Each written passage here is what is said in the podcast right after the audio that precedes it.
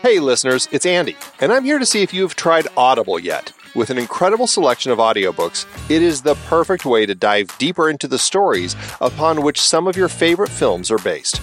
Audible members get a credit every month to redeem on any audiobook they like, plus access to a huge Plus catalog of podcasts, originals, and more. Just imagine listening to the books that inspired movies like The Bourne Identity, Moneyball, or sci fi classics like Dune. The best part? You can try Audible free for 30 days and get your first audiobook on them. It's a great way to experience storytelling while supporting this podcast. To get started, go to thenextreel.com slash audible or text the next reel to 500 500. Listen to incredible audiobooks and support the show today. That's thenextreel.com slash audible.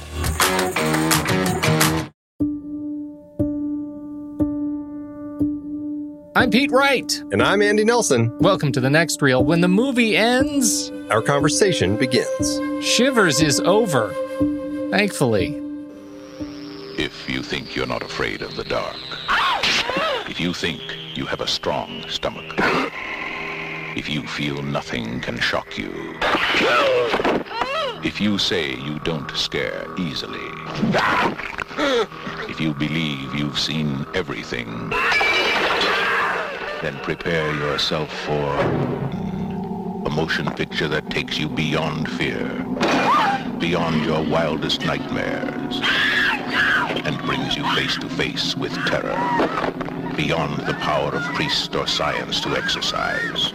Andy, uh, sometimes you need to just kick out a little body horror. Am I right? That's what that's what I always tell the kids. That's right. Sometimes, kids, you got to do a little body horror. And so, some for some reason, I let you talk me into uh, jumping into a series after Robin Hood that was my, I would say, my most uh, experimental explorations in film. It's not my favorite genre, and I'm learning. This is good. this is exposure therapy for me.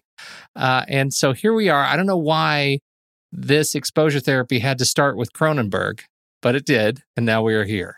I, I think we went with Cronenberg for a couple reasons. One, he's an interesting director and somebody who has a clear vision, certainly is interesting to talk about. Two, he's a director that we have explored a few of his films in other series. We talked about The Fly. I can't remember what the series was now. Maybe it was a Halloween horror extravaganza. Who knows? It might have been a horror thing. Yeah. And he did The Dead Zone. Yes, The Dead Zone, which was slower than uh, I remembered from my youth. It was. I still like it. Yeah. It still has a lot of stuff going Yeah. for it. And um, to that end, I uh, it would be one that I'd be interested in revisiting. Certainly, the Sure. Stephen King aspect and the Cronenberg aspect. And because we had touched on those two films, I thought it would be interesting. You know, we should look at more of Cronenberg's early works.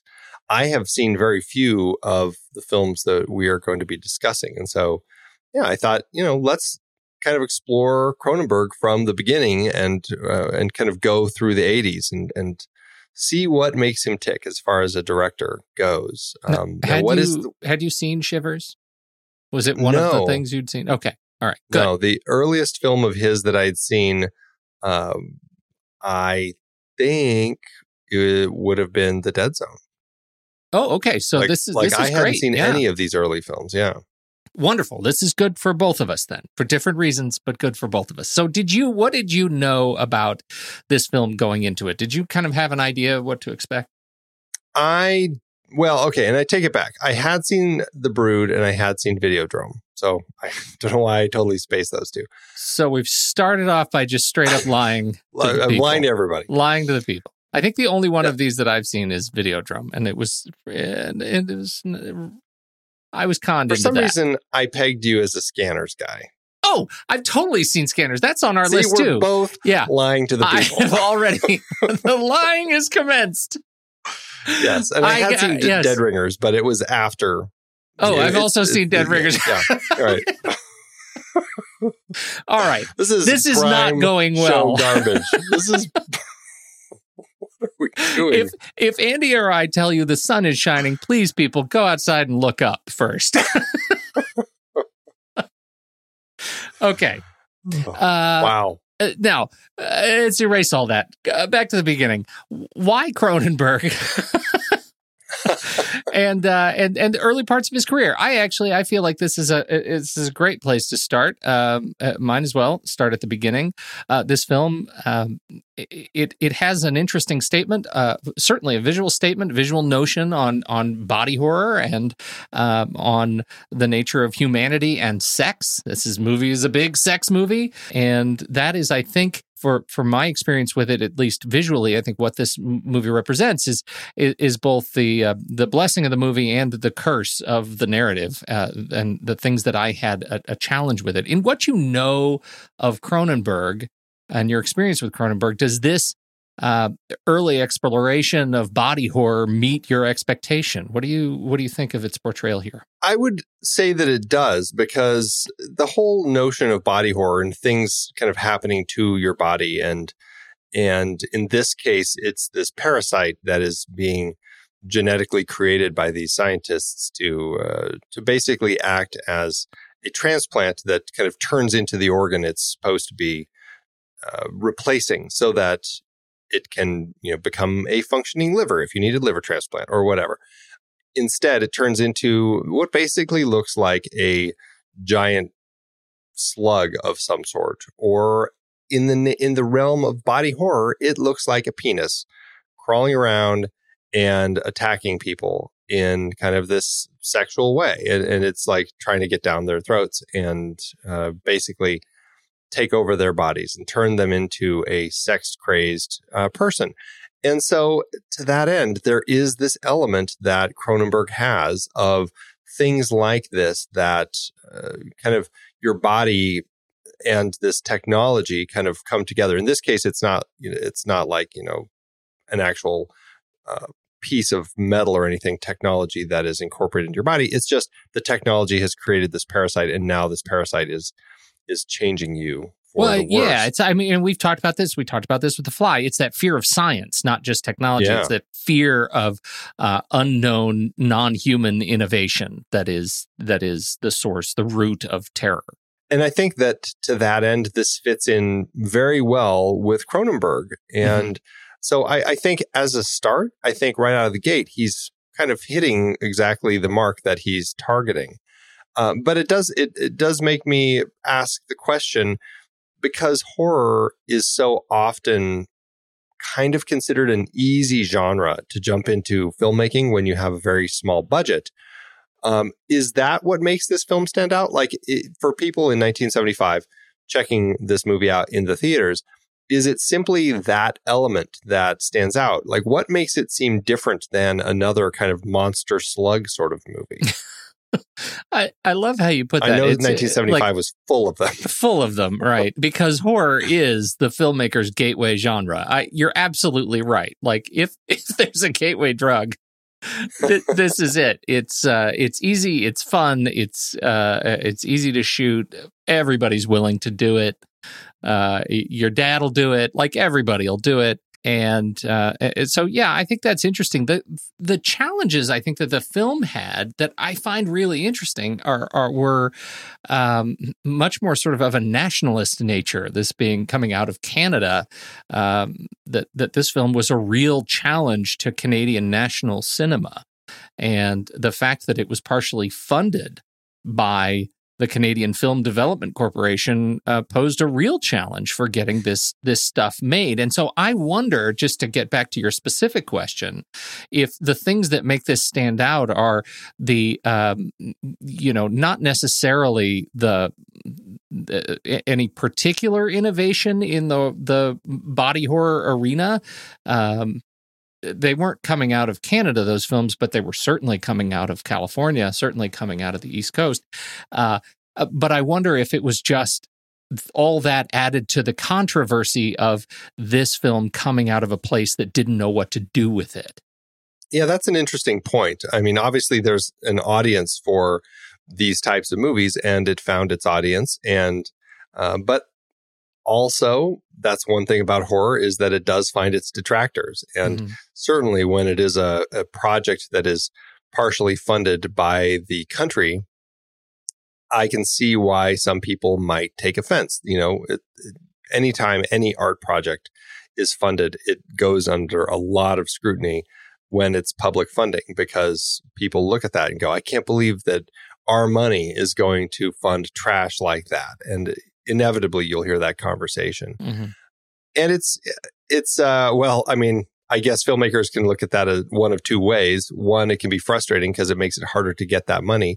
But two, once you have it made, it can certainly help boost the interest in the project. I mean, we've seen that happen countless times where it, it spurs people to have that curiosity about the project and can potentially increase the box office revenues.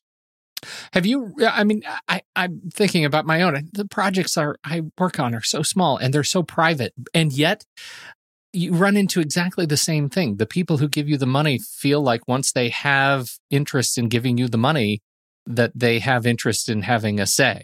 And uh, mm-hmm. even after the things are produced, and I know you guys have produced some things that have uh, uh that are controversial, far more controversial than I do, and uh, and so I wonder how that uh, how that hits you. Does this experience feel familiar? I mean, I have not been in a place where we've had quite that much controversy as far as the funding of projects. Mm. Um, you know, but certainly when you are doing a project and there is a company that is providing funding, yes, or a person, they are going to want a say. And it really boils down to kind of the negotiations at the at the top of the whole thing to s- figure out how all of that's playing out. There are some uh, you know investors who believe in the artist and what the artist can accomplish and feel comfortable saying here's the money do what you do best and make something great and uh, you know hopefully i'll reap some rewards at the end of it mm-hmm. but it's not always that way and, and sometimes it's like you got to do a lot of wining and dining to make that happen and and continue to do it i know that's something that terry gilliam talked about i believe it was on the documentary um, the kind of behind the scenes of the failure of his uh, don quixote movie um, back in the early 2000s when uh, you know, the investors would come to set to tour, and he kind of just felt like he was on parade and had to, you know, he was on this stage and had to do all this stuff for them just so they could leave so that he could get back to doing what it is that he wanted right. to be doing. It's a difficult situation. And inevitably, I think there is a dance that you have to do. I don't feel like Cronenberg had to do that. I don't, it, from reading the kind of the, the articles and kind of the commentary and, and everything that came out of it. It sounds like he did all the stuff and made his movie before people realized what he was doing and all of this came after the fact. Well, and that's the that's the greater source of of controversy of this movie is the fact that people want to say in the movie after it's already made. And yeah. uh, you know the the most notable uh, review, Robert Fulford uh, was editor of the Saturday Night Magazine. Uh, you know his commentary on Cronenberg and the Canadian Film Development Corporation was: if using public money to produce films like Shivers is the only way that English Canada can have a film industry, then perhaps English Canada should not have a film industry. Ouch. Ouch. Uh, uh, interesting angle on the whole Canadian piece of it, too. Uh, quote, no maple leaf and beaver sentiment, no going down the road to a new Canadian awareness. This was Richard Labonte, the, uh, of the Ottawa Citizen, and he's criticizing the film for not making good on the tropes that make a Canadian film Canadian uh, that that there there you couldn't tell it was a Canadian film, and that was a central problem of it. I guess they all should have had some uh, maple leaf uh, jerseys on or something. I, so to that end, Strange Brew would be like a perfect example Strange, of what they're looking Strange for. Strange Brew is exactly that sort of film. So, eh, well, and this is a, a, time where Canadian cinema was at a real divergence, right? Trying to figure out where where allegiance lies artistically, and and it, it you know from what I was reading on it uh, over this week was that there is a real sense that at the time Cronenberg's film comes out right in the face of Canadian national cinema that is largely following Europe in in its sense and sensibilities of, of, cinema. And uh, th- this film came around that just smashed Hollywood horror tropes in their faces, and they weren't ready for it. Uh, I think that that makes this film notable.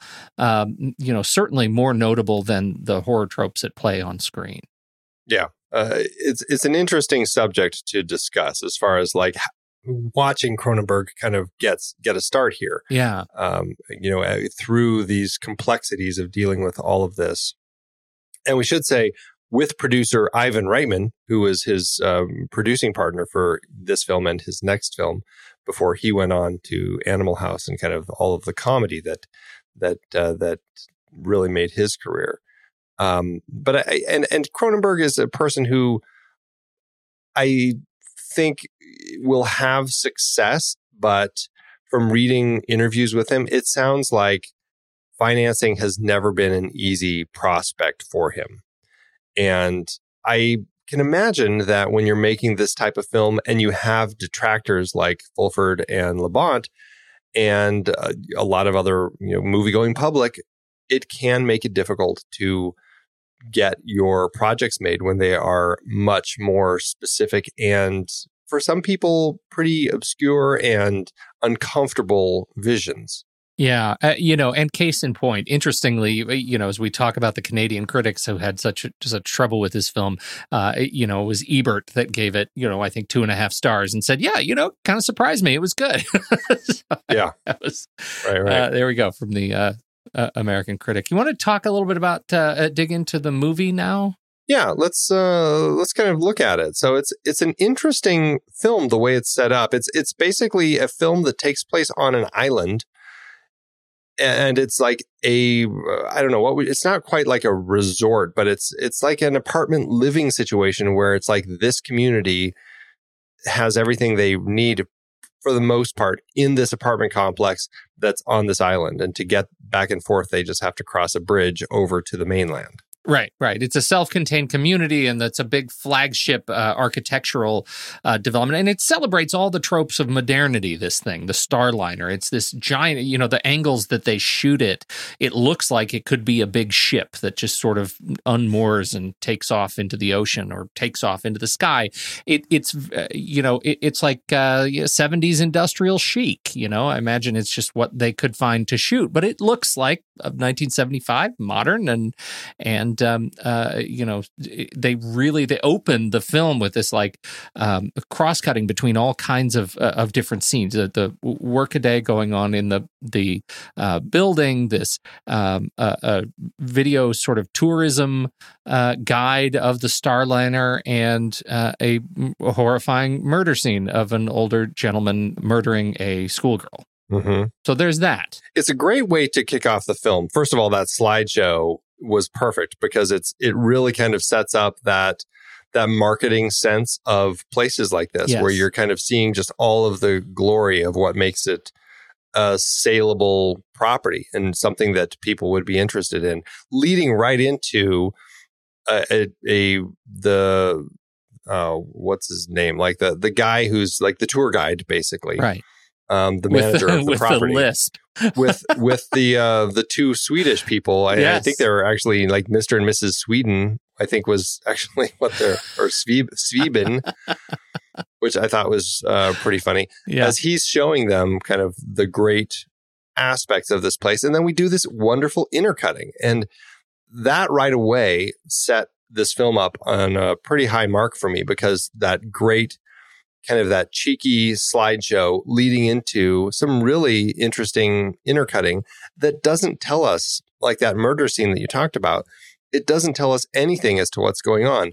What a great way to kind of start a film like this where you have this situation happening and only later do you start realizing what was going on in that particular room with this doctor and this girl. Yeah, I, I have to tell you, it may come as a surprise. I loved the way this film opened. I really mm-hmm. do, and I, I actually, I'll, I'll go even further. The, the introduction of the other characters, Tudor, who is this um, uh, kind of a nebbishy uh, business guy, uh, works, I guess, in insurance. I'm, I'm gathering, and he, you know, his first stop from his uh, leaving his apartment is another uh, unit where he's clearly been having an affair. He's the one who discovers these bodies. Yeah, it's that girl's apartment apartment who it's gets a, killed in the beginning. Right. The girl's apartment like gets killed. Apartment. So he's the one to discover all this. I I find that whole thing and how trusting Cronenberg is with eh, you know what he is putting on on screen uh, that we'll get it without telling us anything. I mean, he's just he artfully showing us how all these characters work together, live together. It it confirms our understanding of the Starliner as our setting and the sort of insular nature of it. It absolutely puts into place the relationship between these people. I really loved it, and and I I think the film uh, it's just it starts off at a at a peak, and uh, the stars just fall, start falling off from there. Well, it's it's a it's an interesting and tricky film to set up because we have a lot of characters at the beginning. You know, we meet the manager of the hotel and this new couple, and we meet Nick and his wife, and kind of we sense the distance that there is with him as far as she's concerned. We kind of meet this doctor who's killing this uh, girl. We meet the other doctor, kind of like the building doctor, Doctor Saint Luke. Saint Luke. He's and, the new guy uh, on the job, right? He's uh, that yeah. satisfies a familiar trope. And along with the other doctor, uh, Linsky, and they kind of have a working relationship. And uh, we meet the nurse that Doctor Saint Luke is is sleeping with, and and so it, it, just a lot of different people that we kind of get to know. It took me a while to figure out like who am I following here. You know, I didn't know who the protagonist was, and it took a while for us to get to a point that you're like, oh, it's Dr. St. Luke.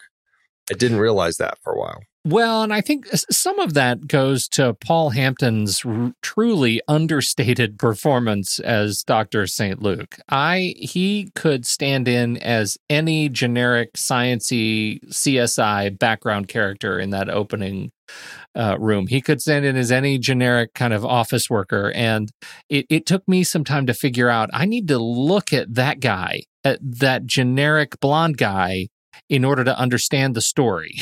you know what I mean? Like it, he, he just, it, it, was, it was so understated, maybe to a fault. I, I was challenged by that. The fact that Lynn Lowry, as, as Nurse Forsyth, keeps paying attention to him and then eventually starts taking her clothes off in front of him is, it, it was telling that he was central to the film. Well, and that was another situation that was a little, uh, I, I like these are elements where there's a line I think that Cronenberg is walking as far as presenting information for us that like we have to catch up and figure out what's going on like everything happening in that upstairs room uh, as the girl gets killed uh, we have to kind of play catch up and figure that out. But then there are things like this with the doctor and his nurse and kind of what's this relationship all about? And, you know, is she crazy? Like, I, I think that there's a line that he's walking as far as uh, trying to stay ahead of us and just using it to his advantage, especially in the realm of horror. Like with the doctor and the nurse, my immediate thought was, oh, I wonder if she's already been um, taken by this parasite, and now she's going to come after him, yeah. only to find out, oh no, that's they just have this relationship.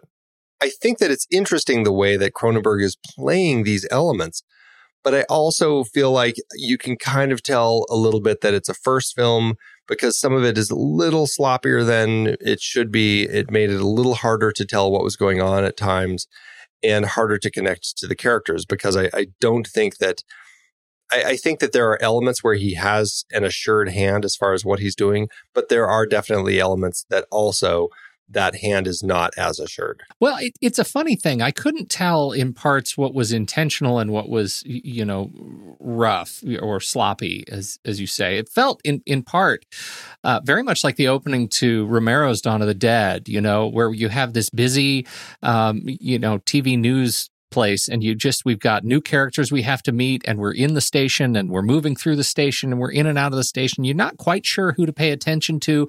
We have some horrific things going on in another room in another location that we're kind of following. And uh, all of these things come together in uh, you know eventually you've built the team. And that's what i feel like we're doing here. Obviously it's not quite as frenetic as dawn of the dead but uh, what we end up with here is ultimately a bunch of 70s sort of toned um, and and structured individual character narratives coming together, and uh, and and it it felt reminiscent of of Romero in in I think a good way. Yeah, that's actually a great comparison. I think that there is that element of kind of giving us these little stories, and then we just kind of start latching on and going, "Oh, okay, Janine seems like she's going to be." The person from that thread that we're going to kind of follow. And Right. we've got St. Luke as the person we'll follow from that thread. And we've got Linsky. And you, you start kind of piecing this together. And I think what it does is it doesn't really give us a strong protagonist to follow, but it gives us a lot of supporting characters to kind of watch. And it's it's interesting the way that it unfolds because some of them start turning uh, or getting taken, I guess, by the parasite before they all ever really kind of come together.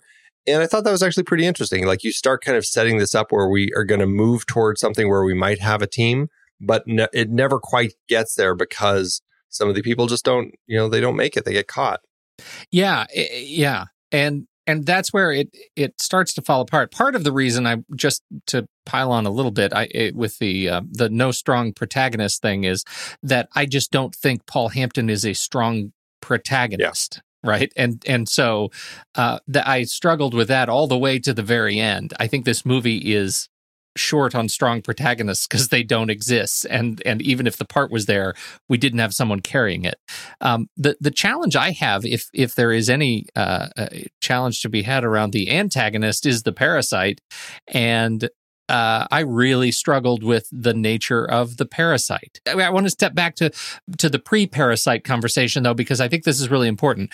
We have this intention of taking a parasite and making it an, an organ replacement and i was 100% in that is cool and I can already in my head go down the road of seeing where this science, this technology is going to fail and things are going to go south.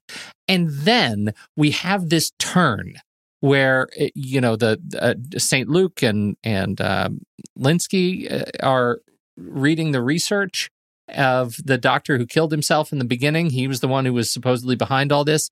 And there's this giant twist, Andy, and it was the most deflating twist I have ever seen. And I, I'm not a student of these films, but this one, I feel like I, uh, this was terrible.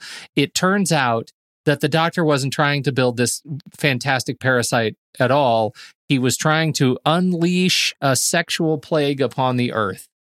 Andy, that's dumb, right? It's a problematic element of the film. And that is, for me, I think the biggest element of this film that feels like a low budget horror movie that isn't necessarily Cronenberg. It feels like, you know, the, the bad end of somebody wanting to make a sex horror. Yeah. like, we're going to unleash a parasite that's going to turn everybody into sex crazed maniacs. Okay, I feel like I've probably heard of a movie like that before that's not this one because somebody's probably made it, you know, just so you can get more people kind of having sex on screen. And believe me, I'm I'm a I'm a pro sex guy. I am in favor of the sex. You know what? Like there is sex is great. Enjoy it. Uh, Really unleash a sexual plague upon the earth. It took it snatched defeat from the open jaws of victory. Re- I mean, this was it was going to be a great setup and then he just lit it on fire and I lost complete interest in this. And I thought this is a movie. This is a guy who's not ready. This was that that's what we're watching here is a is a film that's not been workshopped enough. It's a film that is not nobody stood up and said hey you know what? We already the first act we already locked that. Let's just go with what we had there. We don't need to we don't need to do this. They could have even, and this is rewriting a little bit, but even if it was like this whole idea of this parasite that replaces an organ, if they had replaced, you know, a surgery where somebody had lost, like a guy had lost his penis or whatever, and they tried to use it for that, and it worked, and you know he was perfectly perfectly functioning male again, and then that parasite breaks free or kills the guy or whatever, turns him into a sex crazed maniac and breaks free. And that's the thing that starts running around. That would have made more sense because then at least it wouldn't have seemed like this far fetched nonsense of this doctor who has this crazy idea of this, this insane plan that he has in place. you know i can't wait for you to listen to the show after i edit it a little bit and hear what you just said you know, about the sex crazed penal transplant actually being believable. I can't wait. I it's I Yeah. I'm just saying As I am feel like I. I could have bought it more. oh, this is going to be a fun few weeks talking about all these oh yeah. body parts and organs. Well, now I think we have an in front of a- we have an Avatar uh, listener, which is the guy who lost his penis in a combine accident, and he's really needed it needed a replacement, and they found a parasite virus to do the job, and And it goes crazy. It's it's like idle hands, but idle penis. It's the that's where we are.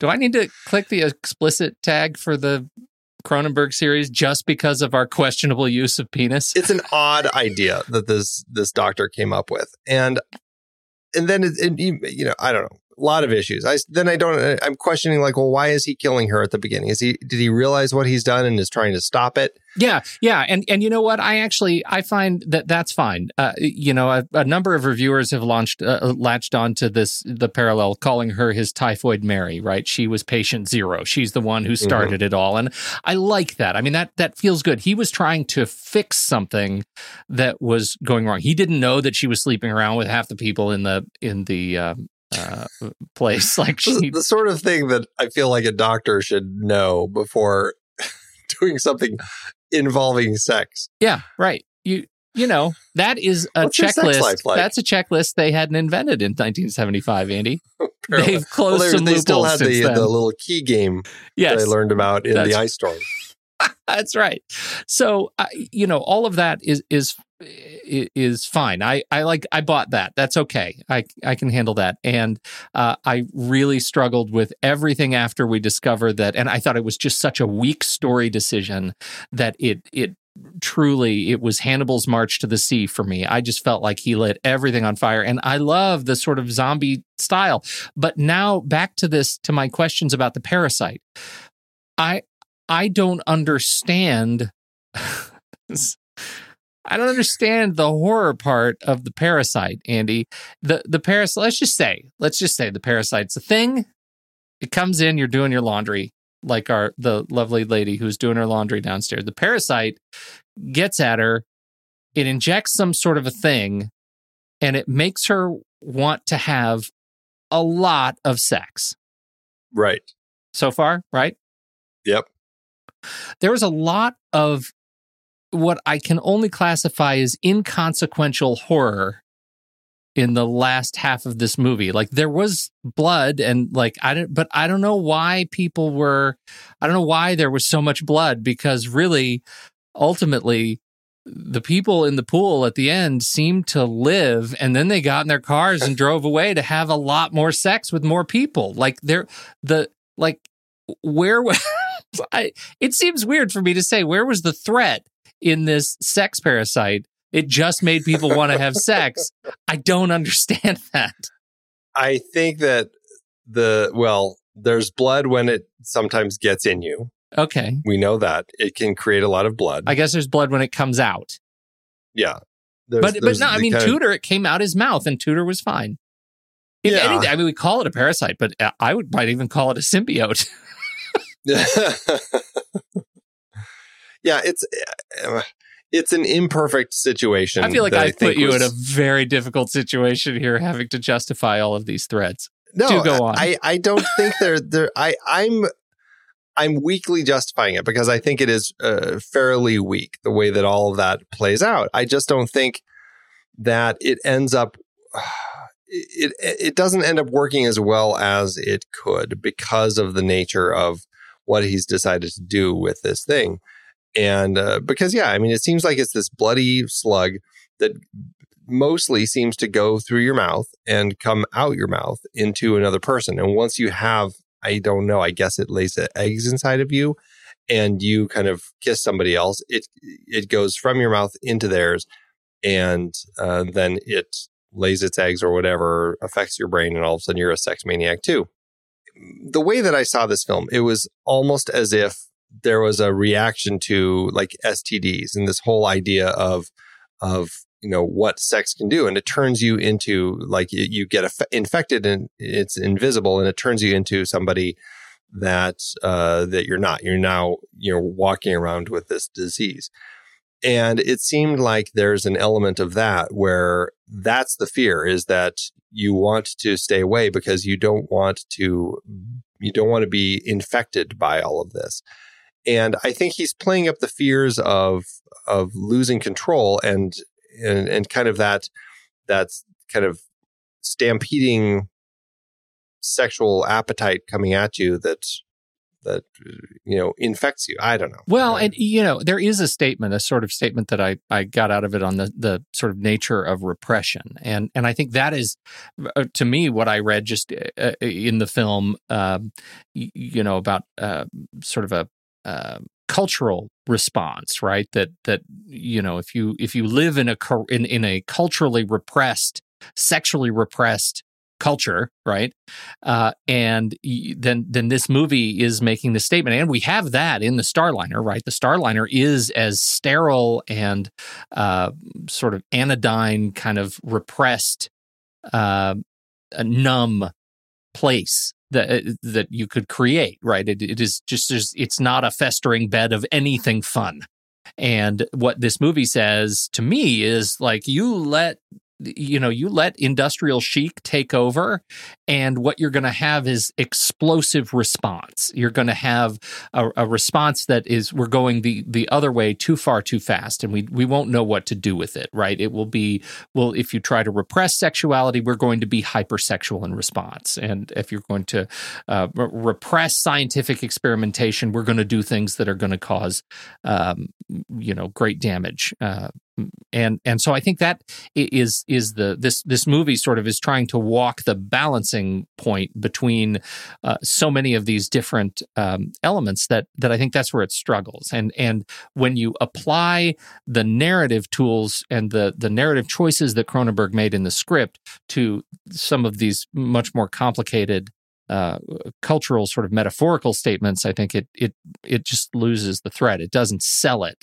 um, you know, the film doesn't sell those statements well because you I just don't buy the I don't buy the big bad. I don't buy the evil. I don't I don't buy you what, what you've made essentially is a recruiting program for orgy camp. It looks like like I liked a lot of these people much better, you know, after they were sex crazed maniacs. Let's go to the pool.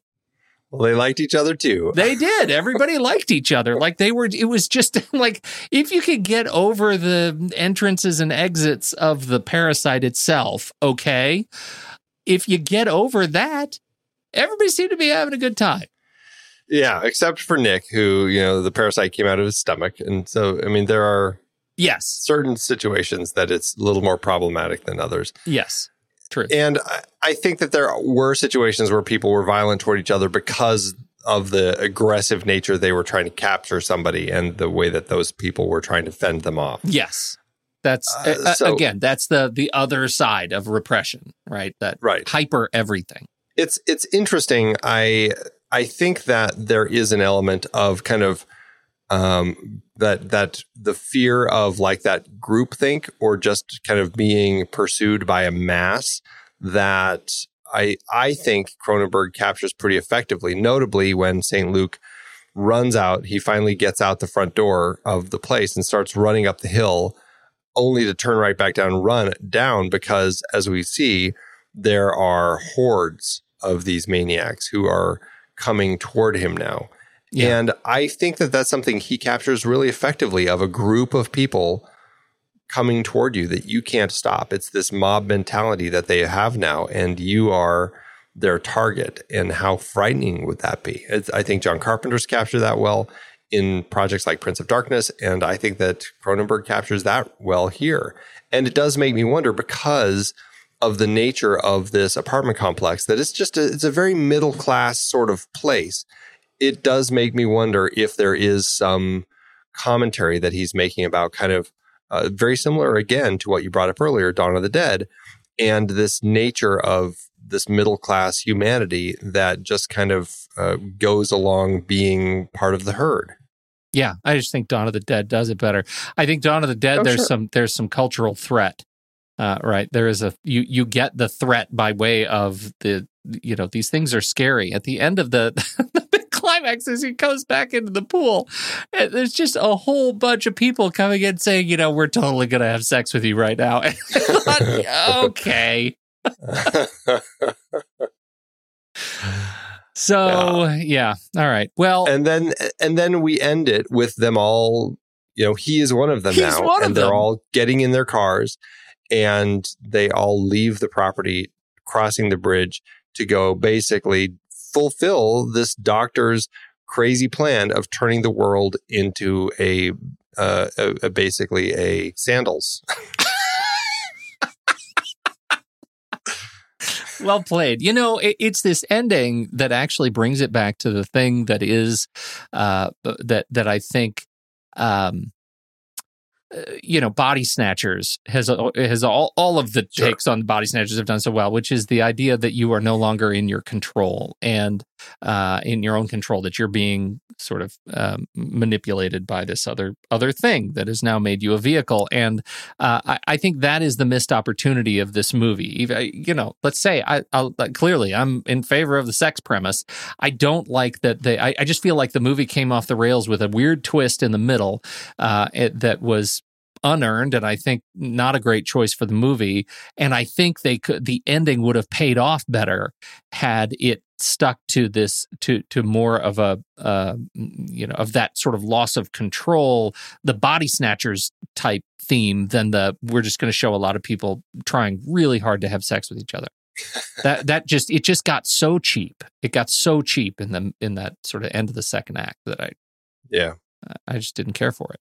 Yeah, it's interesting. The body horror nature of it has this this penile slug creature that is, you know, projecting itself into your face, basically, um, in order to turn you into one of its followers. And and that is kind of the body horror element of this. It's and not in in that point, and it's not that scary. No, it, but it's it's it's a foreign object yeah. though, and I guess that's the thing. It's this technological thing that has been created. Science made this thing, and now it will turn you. So I mean, it's it's yes, there's the sex element of it that does make it all kind of comical, but in the end, you are still no longer you. Yes, like it's not like these people are going to go back to their day jobs and just they'll all have sex whenever they want to they're not themselves anymore. They are essentially zombies. It's just sex zombies as opposed to eating flesh and blood. Okay, zombies. but this is the problem that I have. There's a sequence where she uh, goes or he goes into uh, one of them goes into a darkened room and closes the door and looks through the people, and there are those two guys in the yellow and blue underwear. Yeah, and right, they're coming right. down the down the hall, and they look up into the thing, and they are absolutely lucid right? It, yeah. It's, no, they're right. not mindless. Like he didn't create this parasite doesn't create the same kind of terrifying mindless zombie people. It creates people who are essentially just amped up. Yeah, same thing with the manager. He convinces those people it's like, "Hey, your your locker's been broken into. Come in here. We've got some stuff of yours." Right. And those people follow him, but it was a trap to lure them in. And that those are elements I think that I think affect the the quality of the story Cronenberg is creating here because I don't think they end up creating as effective a world as far as the context of world building goes. Yeah. That makes uh, this story make sense for me. It, it feels uncertain, like he's just not sure around any corner. I don't feel like I'm in an in in uh, capable hands here. That he's leading me down something that he where he knows where it's going at the end, right? It seems like every choice in every scene is just just on the wrong side of arbitrary. Not yeah. surprising, but uncertain. I think that's an interesting way to look at it. And I think Cronenberg would uh, well, and we'll find out. I feel like he is going to get better at telling stories that are a little uh, that that can use a little more clarity as he kind of progresses in his filmmaking. Uh, we mentioned a number of names on the thing, um, uh, and in terms of, I I've not been a student of Cronenberg. I don't know who his people are. Does he have a, a group of people that he's going to be dragging along with him? Uh, any particular names of note that we should we should start to learn? Off and on, there are going to be people throughout this that we will see repeating. Um, starting out of the gate, there are a few. Well, there's one person, uh, the person who plays the hotel manager or the Starliner manager, um, uh, played by Ronald Molodzik. I'm not exactly sure how to pronounce his last name. He, this is his last time working with Cronenberg. He, or no, sorry, he will be in Rabid also. Um, but he was in Stereo and Crimes of the Future, which are the two kind of avant garde um, features, the short features that Cronenberg did before this film. So, right out of the gate, he's already had one person that he's worked with a number of times. And Joe Silver, he um, he is in this as Linsky. This uh, he is going to be working with him two times. This and uh, the next film, Rabid, and likewise Ivan Reitman that uh, I already mentioned. So Who also did double duty as music supervisor on this film. yeah, right, exactly. Funny. It is, yeah, Small I, I budget, was many curious about hands. that. Right. Exactly, right. But as we progress through the 80s with Cronenberg, it will be interesting to see, you know, who else has he had on that he has kind of become a regular collaborator with. So we'll kind of keep track of that so we can uh, we can see. How to do an award season. It's a horror film. It wasn't kind of a big horror uh, or a big award uh, thing, but there was it did end up taking one award and that was at uh Sitges the Catalonian International Film Festival. It did uh, win. It was it's a horror uh, film festival and I believe it won first place um, uh, for best director. David Cronenberg got the Medalla Sitges en Oro de Ley. So that was his uh, his prize for this film. But that was it. Still out of the gate you know winning best director I think even with issues that we are bringing up, people can see there's something about the way that this film was made that it's not just another space slug attacking people movie. Well, it is certainly uh, uh, it certainly has some courageous uh, elements to it. I would say, both both in the story and in uh, choices that the director uh, made here. So I'm I'm interested to see where it goes. How did it do in the box office? I know you have your little black book. You've been tracking this one to the penny. Cronenberg was working with a meager indie budget of about $175,000, really small, as you said, part of which was funded by Telefilm Canada. That is about 830,000 in today's dollars. Really, I mean, you know, I've made indie features for that much, so it's Yeah. right in line. The movie did have a limited release in Montreal on October 10th, 1975, before getting a wider release across Canada and the US. That wider release triggered the Parliament of Canada to debate the film's social and artistic value upon society because of objections to its sexual and graphic content, which you had brought up. And perhaps because of that debate, the film ended up becoming Canada's highest grossing film up to that time. Again, Which- to our point earlier in the conversation. Right. Well done, um, Cronenberg. right. Oh, so funny. Unfortunately, I could not find any actual numbers about how much money it made in Canada. All I could find was how much it made in the States. The film did go on to make 185,000 or about 880,000 in today's dollars. Even with that small amount of money, the movie did end up with a profit. Just based on that, uh, the adjusted profit per finished minute is $573. And I guess my final point is just know that that number should be higher. Assuming that, you know, the Canadian box office wasn't dinky, that the highest grossing film of all time at that point in 1975 in Canada, obviously there was more money to be talked about here. Seems pretty meager. $573 per minute. Okay. All right. It's a start. So you know where the bar, the bar is very low. Uh, right, right. Well, Andy, this was a great place to start. Obviously, it's the right, appropriate place to start our exploration of the early films of Cronenberg. And I think we should probably rank it. Yeah, let's do it. Head over to flickchart.com slash the next reel. You'll see all the movies we've talked about on this show. You can uh, swipe over, tap the word flickchart in your podcast app of choice. It should take you right to this movie where you can rank it yourself, add it to your list, and see how it stacks up against ours.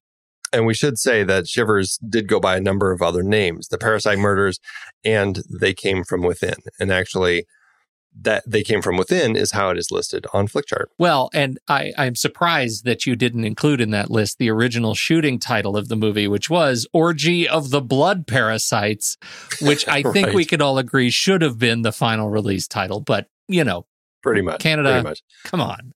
It does make me wonder why was it called Shivers? Yeah. Did you? Like- I mean, did you get? I don't feel like I have an answer. I feel. I, is, is that what its intention was? no I feel like it was named Shivers because it sounds like a horror title. Yeah. Like Shivers, the Parasite Murder the sounds better. Yeah. They Came From Within sounds better. Orgy of the Blood Parasite sounds the best. Oh yeah. We don't They even need a us. judge's ruling on that. Huge missed opportunity. All right, first up, we have Shivers or A Star is Born, 1937. Well, a, I'm going with A Star a is Born. star is born. Yeah. Shivers or Robin and the Seven Hoods. I'm definitely going with Shivers. I I think I'll go with Shivers too. Shivers or Ocean's 12. Ocean's Twelve. I'll say Ocean's 12. Shivers or Lupin the Third, The Castle of Cagliostro. Uh, Lupin the Third for me. I'll take Lupin the Third as well.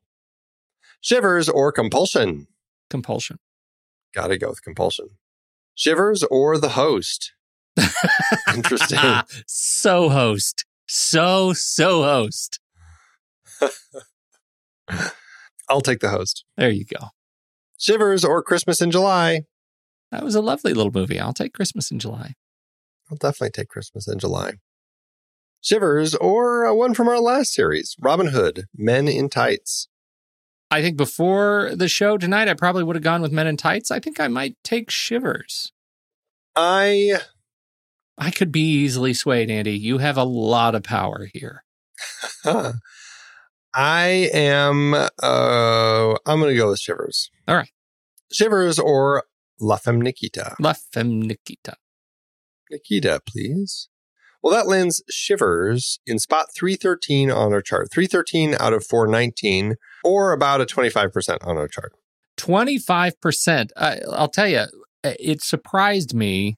A couple of things have surprised me here. First of all, that you and I are in quite as much agreement on this film as we are. I don't know what I, I, I don't know. I guess what I expected was that you were going to be more bullish on this film than I was, uh, be, just because of the genre bonus. We'll call it the Andy Mhm. Nelson horror genre bonus, plus two points. And um, That has been known to happen. it has been known to happen. I feel like uh, so that surprised me.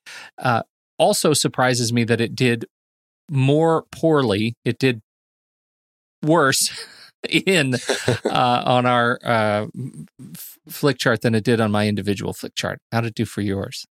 it landed, it did better on my Flickchart as well. It landed about 50%, 2101 out of 4203. So it's almost smack dab in the middle of my chart. Mine is exactly smack dab in the middle of my chart, 704 out of 1408. Yes, I've Hmm. been ranking. And uh, so that's 50%. If I'm going by the algorithm, that should be uh, straight up two and a half stars over at letterboxd.com slash the next reel. Do you agree?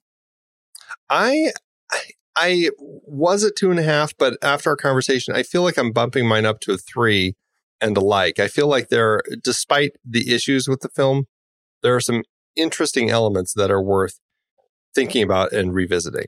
I, I feel like eventually I might get to a three star on my personal. I am not there yet. I it, when I first watched this movie, I you know it was last week, and I I, I full on wash my hands of it, and I was like one star if it's lucky on a good day. Wow. Uh, I was done.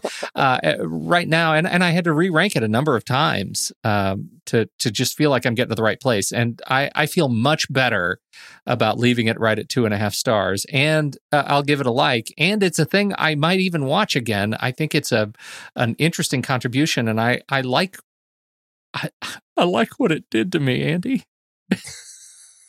I didn't have to turn it off or go to the bathroom too many times. I did all right. I made it through. I'm proud of myself. So um, it's good. I'm learning. I can be taught. That's wonderful. Where do we That's wonderful. where do we go from here?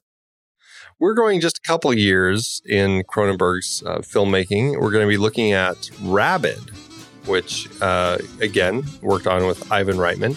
And uh, this will be an interesting one to uh, kind of explore as they kind of continued the horror trope. And in particular, because they cast Marilyn Chambers, a, a porn actress, to play the, the lead character in it uh, to attract more people for that horror audience. Well, that's telling. If if if I recall, not even just the casting, but the just the movie itself was of greater controversial renown than this one. Am I right? I am not sure, but Okay. I will. Uh, I'm. That'll definitely be something that we can talk about more next week. And you haven't seen it. I have now. Oh, oh, you have. I just okay. watched it We're- yesterday, It's like yes. we're talking in the future. All right. Well, this has been Mm. great, Andy. You know what they say when the movie ends? Our conversation begins.